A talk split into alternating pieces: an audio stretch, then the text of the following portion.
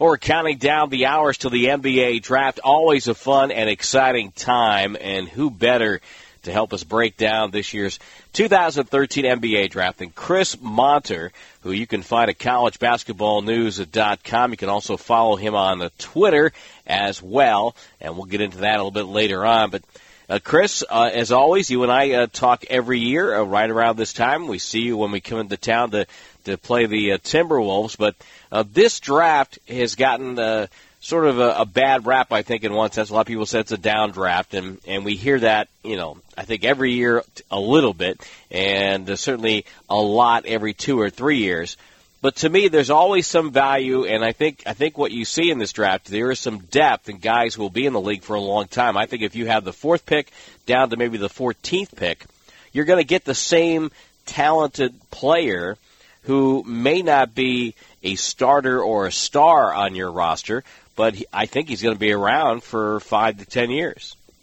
Yeah, I would definitely agree. I think the fact that there isn't that superstar, the guy you're convinced is going to be the number one pick, I think that's the one reason you're hearing people kind of knock this draft. There isn't a LeBron James or Tim Duncan, Dwight Howard, a, a guy that you knew on lottery night that that was going to be the number one pick. But you're right. I think it's a very deep draft. Most of the top college players that you followed, and if you even if you're just a casual fan and just kind of watch the NCAA tournament, a lot of these names, Victor Oladipo, uh, Cody Zeller from Indiana, Ben McLemore from Kansas, you have, you know, Trey Burke, the National College Player of the Year. So you have a lot of fairly recognizable names. And again, I think it's a pretty deep draft. And again, I think there are going to be, as you mentioned, a lot of players who maybe go in the late first, early second, maybe even undrafted players who have decent NBA careers. So I think it's a deep draft. But you're right. The one knock is going to be there isn't that superstar, surefire, you know, all-star type player. Let's talk about right now. The, usually at this time, as we count down to, to the draft, uh, guys tend to shuffle a little bit from their earlier value. Uh, what's going on right now? Are there risers? Are there people who are dropping right now in the draft? Well, the two names maybe that are dropping just a little bit would be Trey Burke. The knock on him is he's maybe not quite as athletic as some of the top point guards we've seen maybe in the last couple of years. The point guards have been very successful making that jump to the NBA in the last couple of years. Kyrie Irving was the rookie of the year uh, two years ago. You've had other players, you know, Damian Lillard, a player from the Oakland area who had an outstanding rookie season this past year for Portland. You know, you go back a few years, Chris Paul, Deron Williams, other players who have stepped in pretty quickly. You know, the knock on Burke is he's a little bit on the small side, and again, maybe not quite as explosive an athlete as some of those other point guards. And again, he could maybe drop just a little bit. Basically, I think more on team needs. You know, if a team like Orlando wants a point guard, are they going to maybe go for one via free agency and maybe take another position, maybe a shooting guard, which is another need, or do they take the point guard there? So he could maybe slide just a little bit. I think another player maybe is Ben McLemore out of Kansas, who I thought was one of the best freshmen in the country this year, an outstanding player.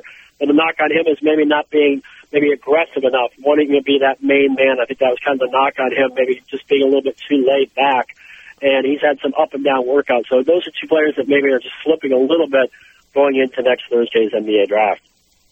Which which players do really have caught your eye in this draft? Who who is the guy that you think, no matter where he's taken, he's going to be a solid pick? Well, I still think Nerlens Noel, even though he's probably going to miss, you know, a decent amount of his rookie season. Again, his shot blocking presence, ability to the to block shots as well as alter shots. He needs to get a little bit bigger and stronger, obviously. When they measured him at the combine, he was only 206 pounds, but he weighed about 220, 225 during the regular season. He had lost some weight after the injury. That's going to be the biggest question mark with him if he can, you know, withstand the pounding of the NBA. That's going to be a big concern with him against bigger, stronger, more physical players. But I think his ability to alter the game on the defensive end, I think, is uh, makes him an intriguing player. One player whose stock is moving up a little bit also is Michael Carter Williams, a player who's got excellent size at the point guard spot. He's a little bit more consistent as a shooter, but I think people look at his length and size uh, his ability to, to make the pass at the right time. And, and he's a player who's really moved up quite a bit the last couple of weeks and maybe could surpass Trey Burke at, as the number one point guard selected in next Thursday's draft.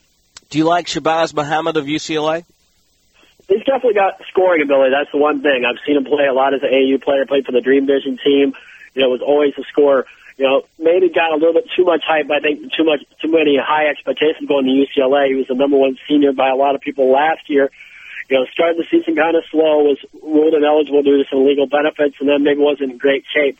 And the one knock on him a little bit, yeah, is he's a scorer, but needs to show they can do some other things. He's also a year older than people thought, so that kind of changed some people's opinions, but he's had some good workouts. I know he had a really good workout in Minnesota. I think Minnesota definitely makes some sense at number nine.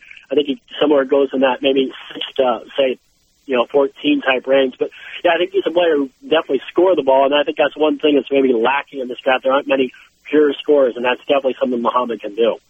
You know, it's funny because they uh, a lot of the people who end up doing the drafting complain that they have to draft the young guys, and now one guy ends up a, a year older, and that's also a red flag. Uh, I don't think necessarily because he's older, but because the the way he lied about it. I mean, it's just you know, if he's got to do that, then you have to worry about what could happen somewhere down the road. Yeah, definitely. I mean, I kind of look at it a little bit differently. I always think a player, and we saw that last year with, with Golden State, obviously, with a player like Draymond Green. I sometimes think the seniors get devalued, and I think those players, you know, a player like Draymond Green, who played 140 college games in the Big Ten, you know, played in the NCAA tournament, played a very tough non-conference schedule. The Big Ten is one of the best conferences in the co- country. That player is maybe more ready to step into the NBA, where you saw a lot of players like a Perry Jones, you know, uh, several other players who were first round picks who spent, to be honest, more time in the NBDL than they did the NBA because they maybe weren't ready. They came out as a freshman, but maybe didn't have that experience. So I think sometimes you're right. Uh, we we get all enamored with the, the freshmen and the young players, but sometimes I think that experience is something that gets shortchanged a little bit when it comes to the NBA draft.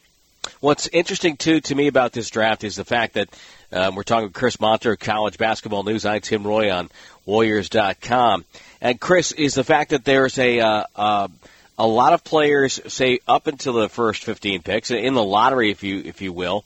Uh, there's like four or five guys who could be your backup center or maybe a starting center, depending upon the team that are available in this draft. And uh, it's it's been a while since we've seen legitimate big centers being right there uh, for people to take.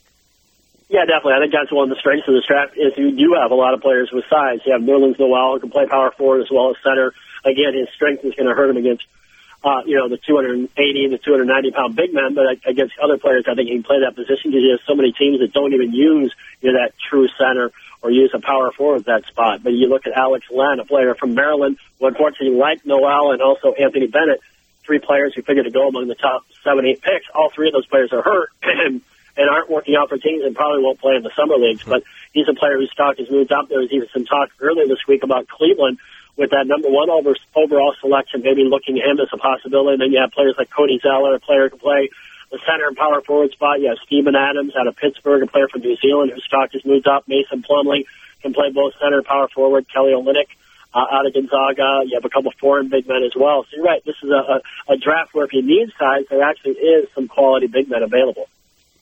Chris, as uh, we go down, a couple guys I wanted you to, to uh, highlight, and, and one, of course, we don't have a lot of local guys in the draft this year, but Allen Crabbe looks like he could be a late first round pick, of course, out of the shooting guard out of Cal.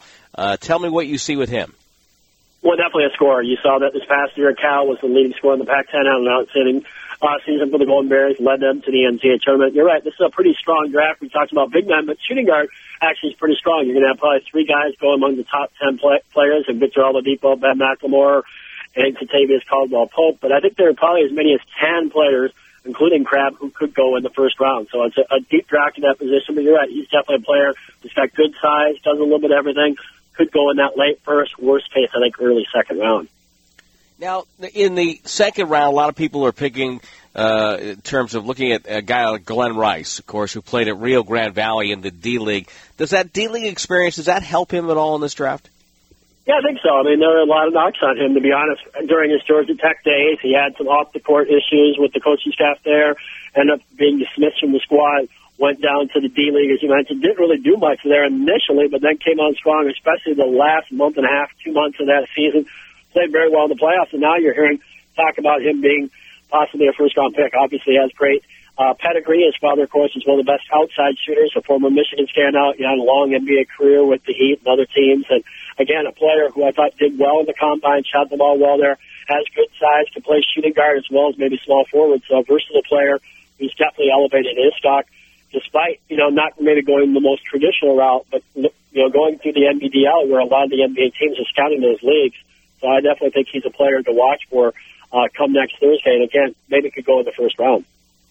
Chris, as as we uh, view this draft as a whole, give me a name or two that we're not hearing a lot of talk about that you think could come draft day could be a real value pick?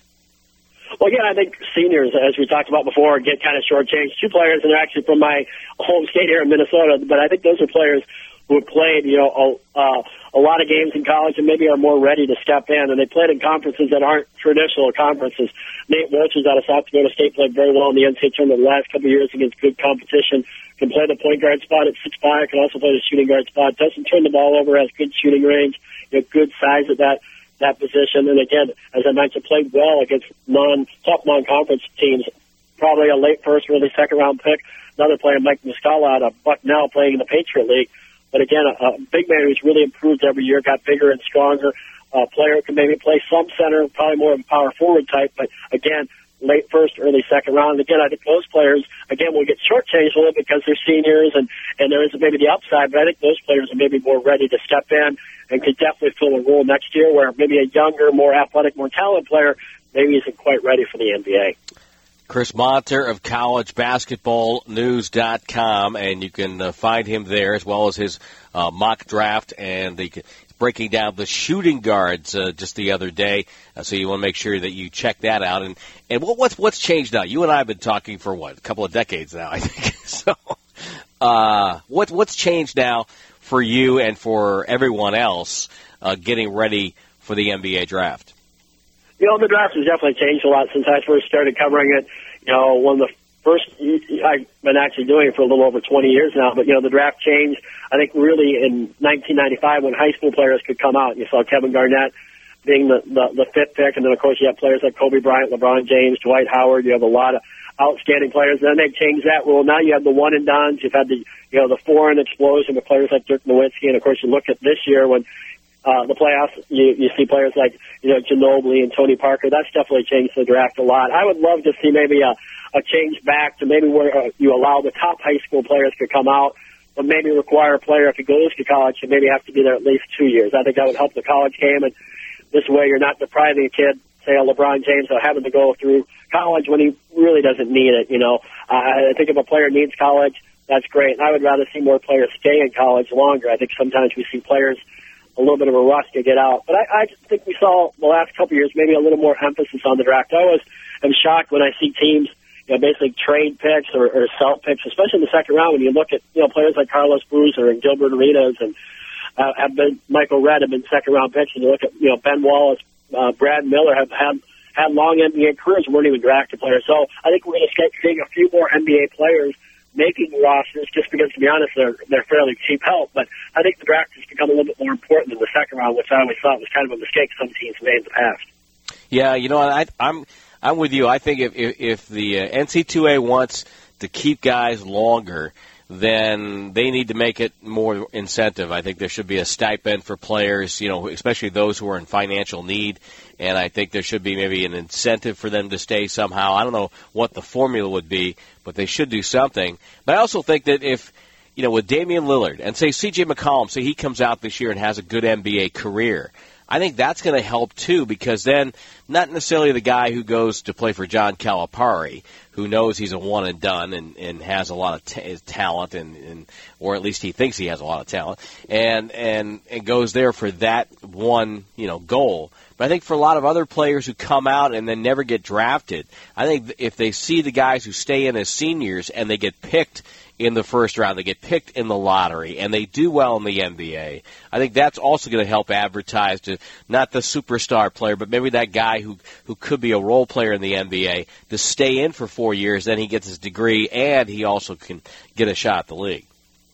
Yeah, definitely. And unfortunately, you know, a lot of players who come out it's not really that initial contract, it's the second contract that people always talk about. But to be honest, if you're a young player who really doesn't do a lot in the league the first couple of years, how are you really going to get a decent second contract? So my philosophy has always been, if you're good enough to come out and you're going to be a lottery pick, I'm not going to tell you no, you need to stay in school. But I think a right. lot of times players unfortunately get bad advice, and uh, to me, I'd rather be as ready as I can because you want to make this a long career, not just a short career. And if you're more ready to step in and you're more mature physically and maybe emotionally and had some other uh, experience in life, I, I don't think that can hurt you. And I think also maybe it makes it a little bit more marketable. People know who you are if you played, you know, four years in the Pac-10, Big Ten, you know, Big East level, SEC, et cetera. Where some of these one and done guys, to be honest, a lot of fans don't even really know who they are because they're here today and, and gone so quickly. We haven't really got a chance to know them at the collegiate level. All right, and a lot of guys, a lot of guys when they're coming out as a sophomore, they may not be a lottery pick as a sophomore, but if they stay two more years and play well, they could be a lottery pick as a senior. So it, it's it's you know six one way, half another. I don't know if we we can solve all the issues with it, but I, I would love to see kids stay longer in college, not just for uh, their basketball, but also for their maturity and for their experiences. And you know, as long as they don't get hurt, uh, you know, the NBA will still be waiting for him. Uh, Chris, uh, as we as we wrap this up, as always, collegebasketballnews.com is the place to go for all your information. You've been doing this a long time, and I, I trust your judgment in all things NBA draft. I know you're on Twitter now as well. Yeah, they can check that out. College BB News. Obviously, I'll be putting up a lot of stuff here in the next week as we get closer and closer to the draft. We'll also be doing a lot of AU recruiting and stuff like that. Because to be honest, uh, one of the things I love doing is uh, seeing some of the high school players because a lot of those players, you know, whether it be a LeBron James or you know Dwight Howard, a lot of those players, to be honest, who are the top high school players, usually end up being the top picks down the road. So it's kind of fun to see those players when they're younger and see the development they make uh, leading up to that next level. Chris Monter of collegebasketballnews.com. Check him out for all your information heading up to the NBA draft. Sir, as always, my pleasure.